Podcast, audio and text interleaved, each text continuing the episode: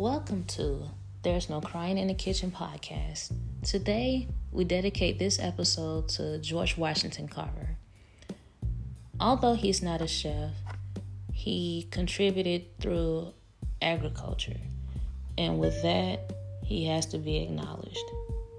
Known as the Peanut Man, George Washington Carver was born a slave on a Missouri plantation in 1864. He started his education at Simpson College to study art and piano, but one of his professors wasn't too sure an African American man would make money as an artist.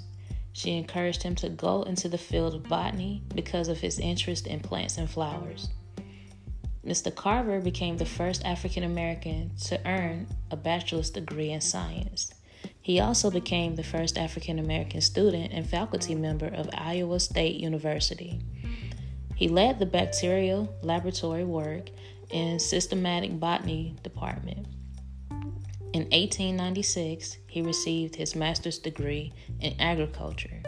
That same year, with the encouragement of Booker T. Washington, he moved to Alabama to become the agriculture director for Tuskegee University.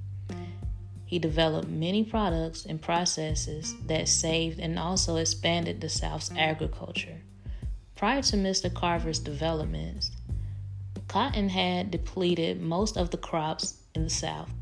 Mr. Carver introduced crop rotation and planting nitrogen fixing plants such as peanuts, soybeans, and sweet potatoes that would restore the soil. During World War I, there were shortages of crops. Mr. Carver discovered alternate ways to use peanuts, soybeans, and sweet potatoes. He developed 300 peanut products, 118 sweet potato products, and hundreds of products from soybeans.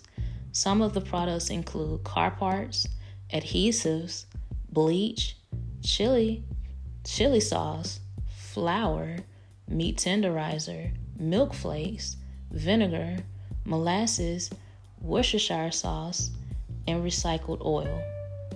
He taught poor farmers in the South how to feed their hogs a cheaper feed that was in the stores, and he also taught farmers how to use something more affordable to fertilize their grounds. This will revolutionize the agriculture industry in the South. In 1923, Mr. Carver received the, the spring the Spingarn medal from the NAACP for outstanding achievement in 1928, he received an honorary doctorate from Simpson College. In 1939, he received the Roosevelt Medal for outstanding contribution to Southern agri- agriculture.